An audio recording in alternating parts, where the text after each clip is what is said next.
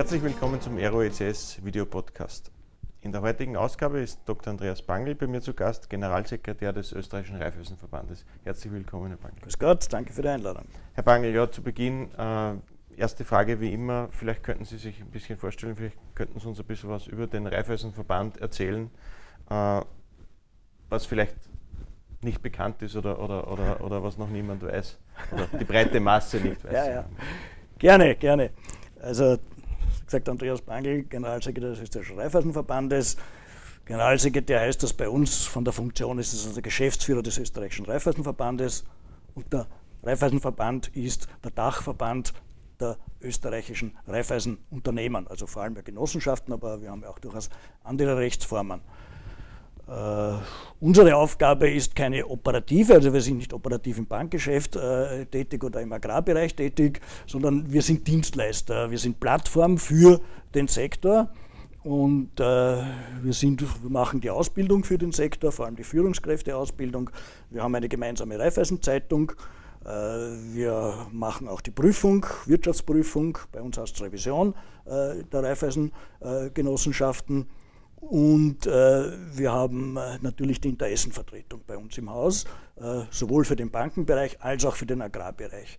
Und das ist vielleicht das Besondere beim österreichischen Raiffeisenverband. Wir sind die einzige Plattform im österreichischen Raiffeisensektor, wo nicht nur Banken, sondern auch der Agrarbereich zusammengeschlossen ist und auch alle Bundesländer. Also wir sind eine große Plattform und in dem Sinn auch die einzige Plattform und aus, und aus dieser Alleinstellung, aus diesem Alleinstellungsmerkmal ergeben sich auch unsere Aufgaben. Vielleicht könnten Sie uns ein bisschen was persönlich, zu Ihrem Werdegang erzählen. Ja, ja, gerne. Persönlich, äh, ich bin äh, Wiener, fühle mich auch sehr wohl in Wien, ist aber durchaus so, dass ich auch gern im Ausland bin, weil ich einfach den Perspektivenwechsel andere Kulturen sehr schätze. Komme aber immer wieder sehr gern nach Wien zurück. Äh, von der Ausbildung bin ich Jurist, äh, habe vor 35 Jahren im österreichischen Reiffahrtenverband begonnen und äh, habe da verschiedenste Funktionen natürlich durchlaufen, war vor allem auch Chefverhandler für die österreichischen Raiffeisenbanken zu Basel II und Basel III. In dieser Zeit war ich auch im Board der äh, Europäischen Vereinigung der Genossenschaftsbanken in Brüssel Seit 2014 bin ich eben jetzt Geschäftsführer, Generalsekretär des österreichischen Raiffeisenverbandes und vielleicht auch noch interessant, seit dem Vorjahr bin ich äh, Mitglied im Europäischen Wirtschafts- und Sozialausschuss. Also zum Wirtschafts- und Sozialausschuss kommen wir dann vielleicht noch ein bisschen später. Äh, wenn, wenn, man sich den, den Raiffeisenverband anschaut, Sie haben gesagt, der Raiffeisensektor ist da, ist da dabei, also nicht nur die Raiffeisenbanken, sondern auch andere Unternehmen der Raiffeisengruppen. Und das sind, habe ich gelesen, 1400 Genossenschaften, die da, die da Mitglied sind. Äh, diese Genossenschaftsidee, die lebt immer noch, gibt's, gibt's, werden immer noch Genossenschaften gegründet. Wie, wie, wie ist denn die Lage da? Ja, ja, durchaus. Ich meine, es werden jetzt keine neuen Genossenschaftsbanken oder keine neuen Lagerhäuser gegründet. Äh, aber das Faszinierende an der Genossenschaftsidee ist, dass sie ja sehr vielfältig einsetzbar ist. Die Idee dahinter ist, und das Motto von Friedrich Wilhelm Raiffeisen war, was einer alleine nicht schafft, das schaffen viele. Und äh, wenn man da das Beispiel äh, zum Beispiel von einer Molkerei nimmt, also der, der Milchbauer erzeugt die Milch oder seine Kühe, äh, liefert sie an die Molkerei. Er selbst kann sie ja nicht vertreiben oder nur sehr beschränkt. Ja. Äh, die Molkerei verarbeitet die Milch, auch die von anderen Milchbauern und vermarktet sie dann unter der gemeinsamen Marke und macht auch die ganzen Preisverhandlungen natürlich mit dem Lebensmitteleinzelhandel schwer genug, nicht? weil wenn der einzelne Bauer dem ausgeliefert wäre, dass, also wir wissen, dass da natürlich Handelspraktiken äh, vorherrschen, wo der Einzelne völlig ausgeliefert wäre, aber die Molkerei hat natürlich mehr Marktmacht als der Einzelne. Das ist die Idee dahinter und insofern eignet sich äh, diese Rechtsform und ich würde fast sagen, diese Zusammenarbeitsform, weil es ist ja mehr als nur eine Rechtsform, es ist fast eigentlich eine Gesellschaftsform, äh, eignet sich natürlich äh, für alle Projekte, wo sich mehrere zusammentun und eine gemeinsame Infrastruktur gründen. Da, gibt es Daxler-Genossenschaften, da gibt es äh, da, da, gibt's, äh, auch, auch, auch im medizinischen Bereich. Ärzte haben sich zusammengetan zu Genossenschaften. Und was also jetzt vor allem neu gegründet wird, ich habe vor kurzem erst eine, eine Statistik gesehen, ich glaube in den letzten vier Jahren sind von uns allein 66 Genossenschaften gegründet worden. Aber es gibt ja auch die Volksbanken beziehungsweise eben der daran hängende Genossenschaftssektor, die haben, glaube ich, etwas über 20 gegründet und so. Also es werden durchaus auch neue Genossenschaften gegründet. Vielleicht zwei interessante Beispiele. In Vorarlberg gibt es das Projekt oder die Genossenschaft Üser Wirtshus. Also wenn Vorarlberger zuhören, bitte ich um Verzeihung, weil ich das nicht ganz korrekt ausgesprochen habe, aber es heißt unser Wirtshaus. Warum unser Wirtshaus? Weil in Riefensberg, äh, was im Bregenzer Wald liegt, hat der Wirt zugesperrt. Er ist in Pension gegangen und hat das Gasthaus zugesperrt, hat sich keinen Nachfolger gefunden. Und das ist natürlich, ich meine, so ein Wirtshaus ist natürlich ein soziales Zentrum, gesellschaftliches Zentrum und die äh, Bevölkerung von, von Riefensberg hat jetzt aus sich heraus äh, über die Genossenschaft führt sie jetzt dieses Gasthaus. Mhm. Damit haben sie wie das Gasthaus mit all den gesellschaftlichen Funktionen, die da natürlich dranhängen. Und es ist ihr Wirtshaus, Üser, unser Wirtshaus. Ganz eine tolle äh, Aktion, ganz ein tolles Projekt, das auch durchaus schon Nachfolger gefunden hat.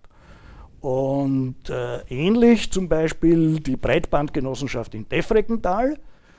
Im Defreckental ist zwar für Tourismus, aber offenbar nicht genügend Haushalte, dass äh, die großen Netzbetreiber dort ein Breitbandkabel fürs Internet hinlegen. Offenbar zu wenig Abnehmer. Mhm. Trotzdem wollen die natürlich und auch, auch die Hotelgäste ein gescheites Internet haben und äh, wenn man Geschäft betreibt, äh, Unternehmen dort hat, äh, Stichwort Onlinehandel, ist man ja vom Internet äh, abhängig. Und da haben sich die, hat sich Bevölkerung des Defregentals gemeinsam mit den Hoteliers und den, und, den, und den Unternehmern dort, den Betrieben, zusammengetan und haben in Eigenregie dort eben das Breitband hingelegt. Und jetzt haben halt die Unternehmen das entsprechende Internet, das sie brauchen für den Onlinehandel. Die Privaten haben äh, den Internetanschluss und die Hoteliers haben für ihre Gäste dann ein Defregen TV. Das sind tolle Beispiele und wie gesagt, das sind die Genossenschaften, die jetzt neu gegründet werden und die jetzt dazukommen. Die kriegen dann entsprechende Unterstützung von Die werden von uns geprüft, ja, genau. Und werden natürlich, also haben wir Gründungsberatung genau. und das machen wir entweder von Wien oder wenn es eine sehr, eine sehr regionale äh, Aktion ist, dann macht es der jeweilige regionale mhm. äh, Raiffeisenverband und, und kriegen also, wie gesagt, Gründungsberatung, dann auch die Prüfung von uns und natürlich, wann notwendig ist, auch entsprechende Interessenvertretung und vielleicht auch die Ausbildung bei uns auf der Raiffeisen, am Raiffeisen Campus. Kommen wir vielleicht ein bisschen äh, ins, ins, Tagesgeschehen. Äh, die Corona-Pandemie geht ja wahrscheinlich auch an Raiffeisenverband und an den Genossenschaften nicht spurlos vorbei. Wie, wie geht es denn den Genossenschaften, wie geht es denn äh, dem, dem, Sektor mit, mit der Krise, mit der Corona-Pandemie? Ja, also ich meine, man muss jetzt sagen, äh, wir sind ja inzwischen gut vorbereitet. Auch dieser neuerliche Lockdown trifft uns ja nicht ganz unerwartet und wir haben ja schon drei hinter uns. Also alle Notfallspläne und alle, alle, alle, alle äh, Abläufe äh, sind ja schon eingespielt. Äh, die, die Bankstellen, die Bankfilialen sind ja weiterhin offen. Äh, Im Lagerhausbereich äh, sind die notwendigen Dienstleistungen ja weiterhin offen, also zum Beispiel die Werkstätten oder die Versorgung mit Betriebsmitteln. Äh, anderes wird über Onlinehandel äh, entsprechend abgewickelt oder TKW, halt Straßenverkauf. Äh, das funktioniert sehr gut. Natürlich mit verringertem Umsatz, das muss man eingestehen. In der lebensmittelverarbeiteten äh, Industrie, also sei es die Molkereien oder, oder, oder auch, auch, auch weiß ich, die Mühlen zum Beispiel, die auch äh, über, über die LLI zu uns gehören. Also die Leibniz-Lundenburger hat ja Beteiligung an den, an den, an den Mühlen. Dort ist die Produktion zwar aufrecht, aber die spüren natürlich den Umsatzrückgang, weil ja die Gastronomie äh, und die Hoteliers geschlossen sind. Wenn man, wenn man an, an, an Raiffeisen denkt, und dann höre ich eh schon auf zum Fragen über Raiffeisen, äh, es, man hat ja immer den, den Eindruck, das ist ein Männerorden. Ja, äh, und das Thema Gender, Diversity etc. ist ja ein großes Thema. Wie, wie groß ist das Thema denn im, im, im, im Raiffeisen-Sektor? Naja, Raiffeisen kommt aus der Mitte der Gesellschaft. Insofern ist es genauso ein großes Thema unter denselben Vorzeichen, wie es halt sonst in der Gesellschaft ist. Wir haben äh, rund 50 Prozent bei den Kunden, sind 50 Prozent natürlich Frauen. Äh, wir haben äh, in der Belegschaft, also Mitarbeiterinnen und Mitarbeiter, haben wir sogar etwas mehr als 50 Prozent äh, Frauen. Allerdings muss man leider sagen, in den führenden Positionen ist das natürlich deutlich weniger. Das ist aber, wie gesagt, jetzt nicht unbedingt was Raiffeisen-spezifisches. Ich habe das vor kurzem nachgeschaut. Die, äh, die Börse, bei den börsennotierten Unternehmen sind auch nur 9% Frauen in den, in den Führungsetagen. Äh, wir haben hier sicherlich einen Aufholeffekt und wir haben zum Beispiel als österreichischer Reifeisenverband 2014 ein Programm gestartet, also ein, ein, ein, ein Förderprogramm, äh, damit wir mehr äh, Frauen in unsere Organe bekommen, also in Aufsichtsrat oder den ehrenamtlichen Vorstand. Wir sind damals äh, mit der Frauenquote von 8% gestartet. Wir sind jetzt bei rund 18% durchschnittlich. In einigen Bundesländern sind wir schon deutlich über 20%. Und wir haben ein gemeinsam gestecktes Ziel, ein freiwillig gestecktes Ziel, also nicht irgendwie verordnet, sondern freiwillig das Ziel als Ansporn bis 2025 25% Frauenanteil bin sehr optimistisch und überzeugt, dass wir das schaffen werden. Wir sind da wirklich auf einem guten Weg. Aber nicht, weil es irgendeinen Zwang gibt, sondern aus der Überzeugung heraus, dass Diversität, dass Vielfalt die Meinungsbildung und damit die Entscheidungen deutlich verbessert. Sie haben, Sie haben vorhin gesagt, Sie haben mitgearbeitet bei Basel II, Basel III Verhandlungen. Äh, das ist ja was, das liest man sehr, sehr oft in den Zeitungen. Jetzt kommt Basel IV. Vielleicht können Sie uns ein bisschen was mhm. erzählen. Was ist denn das eigentlich? Jetzt hört man diese, diese Begriffe immer, die liest man immer. Es hat irgendwas mit Eigenkapitalquoten und so weiter zu tun. Aber spätestens dann, glaube ich, für viele Unternehmen ist es so, wenn sie zur Bank gehen und die Bank äh, sagt dann Basel 3, Basel 4, ich brauche das und das und das, ist man total überrascht, äh, was man da alles liefern muss oder, oder äh, mhm. was da alles gefragt wird. Mhm. Vielleicht können Sie ein bisschen Licht ins Dunkel bringen. Gerne. Da kann man lang drüber reden, ich versuche es kurz zu halten. Äh, warum heißt das Basel? 2 und 3 2 und 3 ist klar, was das dann fortsetzend ist. Basel heißt es deshalb, weil diese Kapitalvorschriften vom Basler Ausschuss für Bankenaufsicht äh, kommen. Der sitzt in Basel und der entwirft eigentlich für die weltweit größten Banken die Kapitalvorschriften. Und die EU übernimmt es dann auch zum Beispiel für die Raiffeisenbanken, also für alle EU-Banken, aber natürlich damit auch für unsere, unsere Raiffeisenbanken. Und äh, es geht, wie Sie schon richtig gesagt haben, es geht da um die Unterlegung von Krediten mit Eigenkapital. Wenn die Bank einen Kredit gibt, muss sie entsprechend äh, Eigenkapital vorhalten. Wie hoch dieses Eigenkapital ist, richtet sich eben nach den Vorschriften äh, von Basel 2, 3, 4. Ja, also mhm. demnächst werden wir irgendwann sicherlich Basel 5 auch bekommen, das ist klar, äh, weil diese immer weiterentwickelt wird. Und die, die, Frage, was wird weiterentwickelt? Die Risikosensitivität. Ja. Früher war generell 8 Prozent. Ja, mhm. Einer anderen Bemessungsgrundlage, aber da war es alle mit 8 Prozent. Und dann ist man hergegangen bei Basel 2 und hat da differenziert. Ja, also je nach Sicherheiten oder eben äh, sind das Immobilienkredite, sind das Betriebskredite, ja, da hat man differenziert. Bei Basel III, das war dann schon äh, der Ausfluss aus der damaligen Finanzkrise, hat man noch mehr differenziert. Es ist das Bankgeschäft natürlich auch differenzierter geworden und vielfältiger geworden. Ja, und jetzt sind das halt, also das Basel I, das war noch in den 90er Jahren, das hat halt, ich glaube, so 80 Seiten gehabt. Inzwischen ist man bei 800 Seiten und mit den ganzen Dings dabei, äh, Beilagen und so weiter. Also das ist nur schwer, schwer durchschaubar. Mhm. Äh, aber im Wesentlichen geht es darum, wie viel Eigenkapital muss eine Bank für einen Kredit, den sie an einen Kunden vergibt, sozusagen hinterlegen. Mhm. Und äh, das ist natürlich auch ein Steuerungsinstrument, weil die Kredite, die weniger Risiko bedeuten, müssen mit weniger Eigenkapital unterlegt werden. Und damit kann ich mit dem bestehenden Eigenkapital mehr Kredite äh, vergeben. Also wenn ich halt äh, risikosensitive, äh, also Kredite mit hohem Risiko vergebe, dann muss ich mehr Eigenkapital dafür aufwenden. Das ist die Grundidee hinter dem Basel 2 bis, bis 5 für die Risikobewertung ist dann wahrscheinlich sind die 800 Seiten dann da. Oh, richtig, ja, ja, nein, nein, das genau beschrieben, wie sind. Immobilien zu bewerten und so weiter.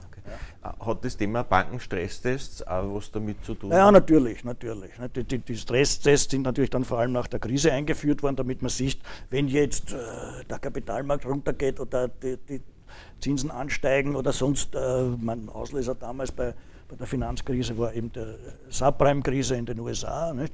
Wenn das dann damals eben, das hat, man ja damals nicht wirklich geglaubt, aber das äh, erst, hat man erst wirklich erst später gesehen, dass über diese Verbriefungen ja äh, das Risiko ja eigentlich schon in den österreichischen, oder vor allem in den europäischen Banken, bei uns war es ja Gott sei Dank nicht so schlimm, aber in den europäischen Banken eigentlich drinnen ist. Mhm. Und, und, und, um das zu simulieren, gibt es eben äh, diese Stresstests. Mhm. Das Thema Einlagensicherung ist ja auch eine große Diskussion im Moment. Jetzt gibt es ja diese österreichische Einlagensicherung, diese 100.000 ja. Euro, die man ja kennt. Aber da gibt es jetzt von der EU irgendwelche anderen Ideen, äh, das Thema Einlagensicherung äh, zu europäisieren, oder? Ja, also äh, die Idee der, der, der, der, Europäischen Union, der Kommission, ist äh, ein einheitlicher Bankenmarkt. Und äh, da gehört auch eine einheitliche Einlagensicherung dazu.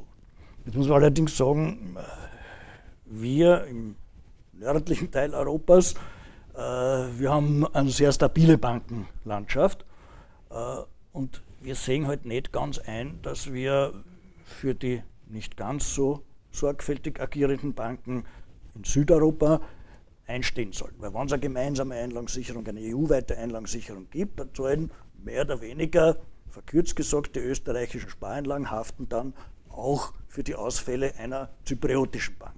Und gerade in der Finanzkrise hat man ja gesehen, da ist einiges im Busch und wahrscheinlich noch gar nicht alles sozusagen aufgedeckt äh, und an die Oberfläche gekommen. Und solange hier nicht auch, auch wirklich einheitliche Bewertungsvorschriften, einheitliche auch, auch äh, eben äh, dass eben die, die, die versteckten Risiken auch sichtbar werden, solange es das alles nicht gibt, kommt aus unserer Sicht eine gemeinsame Haftungseinrichtung über die Einlagensicherung nicht in Frage.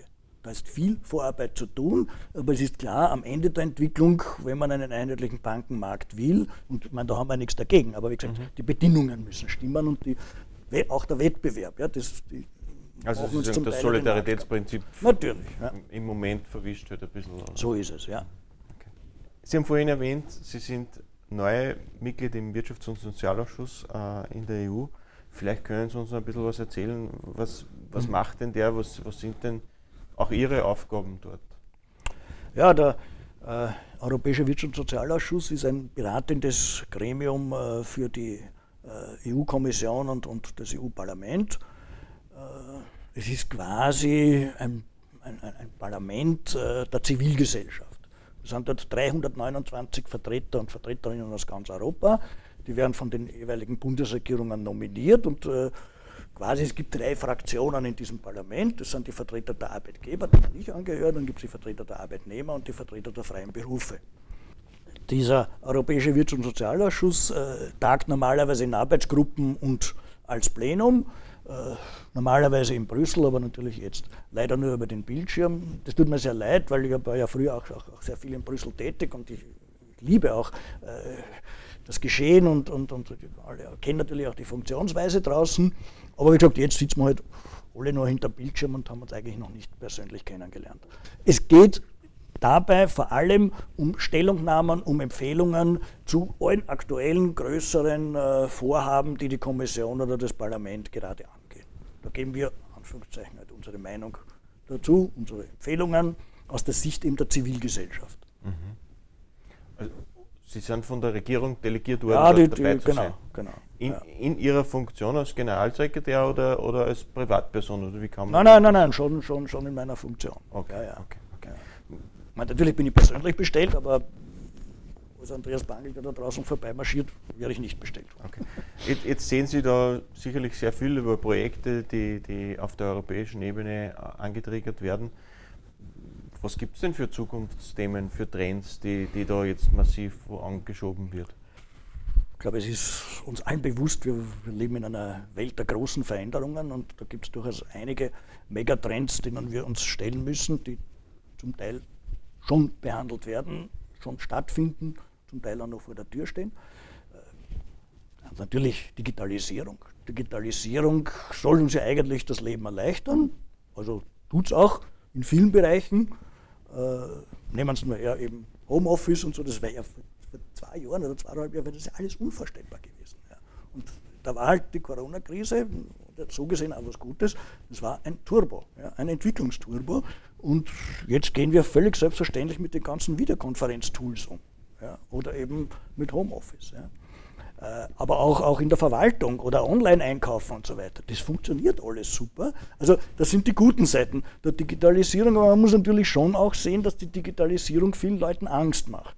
Weil Digitalisierung hat sehr viel mit Datenmengen, mit der Verarbeitung von Datenmengen zu tun und fürchten halt viele Leute Missbrauch. Ja, es hat wahrscheinlich jeder von uns also zumindest schon Phishing-Mails bekommen und sich gewundert, wieso wissen die das oder wie, wie, kommen die da zu meiner Adresse und so weiter. Ja? Wir sind halt zu Hackerangriffen. Also da, da sind natürlich auch Gefahren damit verbunden und, und, und, und, und so große Entwicklungen erzeugen natürlich uns Verunsicherung bei den Leuten.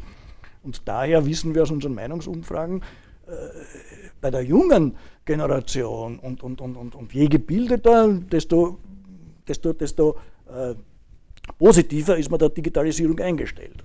Aber andere Bevölkerungskreise haben da wirklich sehr, sehr starke Restriktionen und die muss man mitnehmen und auf das muss man Rücksicht nehmen. Das Zweite ist sicherlich äh, der Klimawandel, gar keine Frage, der findet statt. Ja. Braucht man nur sehen, welche Wetterkapriolen es gibt. Äh, das hat natürlich dramatische Auswirkungen und äh, ja, ich meine, jetzt war wieder in Glasgow die Konferenz. Ja schön, wenn man sich da zu gemeinsamen Zielen einigt. Und, und ich glaube, dass Europa da durchaus die Chance hat, Vorreiter zu sein, weil die Sensibilisierung auf das Thema, auch vor allem auch auf das Thema Nachhaltigkeit, was ja durchaus auch ein, ein, ein Lösungsansatz ist äh, für den Klimawandel, äh, diese Sensibilisierung ist in Europa aus meiner Sicht am weitesten fortgeschritten. Wir können da fort, fortschreiten. Wir sagen wir heute einmal nicht hinter China oder den USA zurück. Ja. Und das ist unsere Chance, weil auch dort wird das Thema früher oder später, und in China ist es ja auch durchaus schon angelangt, wenn wir die Luft in Peking anschauen und so weiter, äh, da können wir Vorreiter sein, da können wir, äh, wenn wir rechtzeitig investieren, können wir hier eben durchaus auch ein Geschäft draus machen. Ist, das, ist das Zurückholen von Kerntechnologie auch ein Thema in diesen Diskussionen? Wenn man, sich anschaut, den Halbleitermarkt, wo, wo, wo jetzt sehr viele leiden, wo man sagt, neun von zehn Fabrikanten ja. sitzen in China. Nein, Warum natürlich. kann man das nicht Nein, natürlich, natürlich, natürlich. Die Halbleiter braucht man halt für, das, für die Dinger da. Nicht? Und, Aber das ist eine Frage der Standardpolitik natürlich, entsprechend. Wenn die alle in, in, in, China erzeugt werden. Ich meine, das ist halt die Globalisierung. Nicht, nicht dass ich das ablehne, um Gottes Willen. Nein, aber das sind halt alle Dinge, die man mitdenken mhm. muss. Und das geht halt dann weiter bis, bis zur Sicherheit, der Frage der Sicherheit. Ja. Äh, und da denke ich jetzt nicht so sehr jetzt an die Flüchtlingsströme, aber äh, wenn durch den Klimawandel äh, bestimmte Landstriche in Afrika einfach nicht mehr bewohnbar sind, wo sollen die Leute hin? Die müssen, die, die, die müssen auswandern, die können dort nicht mehr leben. Ja, dort wächst nichts, die können dort nicht mehr leben. Und naja, natürlich wird es die nach Europa ziehen. Und das sind keine Wirtschaftsflüchtlinge, ja, das sind Klimaflüchtlinge. Mhm. Und dem Thema müssen wir uns stellen, das wird kommen. Ja. Bis hin, halt, was unter dem Stichwort New Work läuft, ja, neue Arbeitswelten. Die Jugend steht ganz anders äh, zu, zu, zu, zu, ihrem, äh, zu, ihrer Arbeit, zur sinnstiftenden Arbeit. Die wollen einen Purpose sehen. Ja? Und die, das ist nicht, die Jugend hat nicht mehr das Ziel, einen sicheren Arbeitsplatz bis zu meiner Pensionierung, sondern die sind eher projektorientiert. Ja? Und die wollen sinnstiftend für die Gesellschaft in sinnstiftenden Projekten arbeiten. Und vielleicht auch nicht Vollzeit. Ja? Da, da ändert sich derzeit alles. Ja? Spannend. Extrem spannend und das ist was, das glaube ich jeden, jeden, jede Führungsperson beschäftigt genau. im Moment. Wie genau. binde ich junge Leute ein, wie kann ich junge Leute ja. motivieren? Aber wenn, wenn, wenn, Sie zurückdenken und wenn Sie, stellen Sie sich vor, Sie, Sie sind jetzt 20 Jahre alt und steigen ein ins Berufsleben, ja, wie würden Sie es angehen? Würden Sie es noch einmal so angehen, wie Sie es gemacht haben, oder würden Sie es anders angehen? Mit der Erfahrung, naja. die, man, die, man, hat? Nein, ich, ich, wahrscheinlich würde ich es auch so angehen, weil, wie gesagt, ich mich auch ja, ich habe begonnen äh, fünf Jahre in der Wirtschaftsprüfung und habe mich dann über den Personalbereich, ich habe mich da immer sehr schnell weiterentwickelt. Also ich bin ja nie lang wo gesessen. Ja. Und, und, und, und, und wenn das gelingt, und wie gesagt, der Raiffeisensektor ist ein unglaublich vielfältiger Sektor, gibt unglaublich vielfältige Bühnen und wenn man das schafft, äh, die auch als, als Person äh, zu bespielen, äh, dann steht, dann steht ja, also zumindest ganz Österreich, aber wie gesagt, ich war in Brüssel, also auch, auch Europa äh, offen und so gesehen würde ich es wieder machen. Aber man muss natürlich sagen, ich bin inzwischen auch schon 60 und ich, ich tue mir natürlich schwer, die Brille der Jungen aufzusetzen.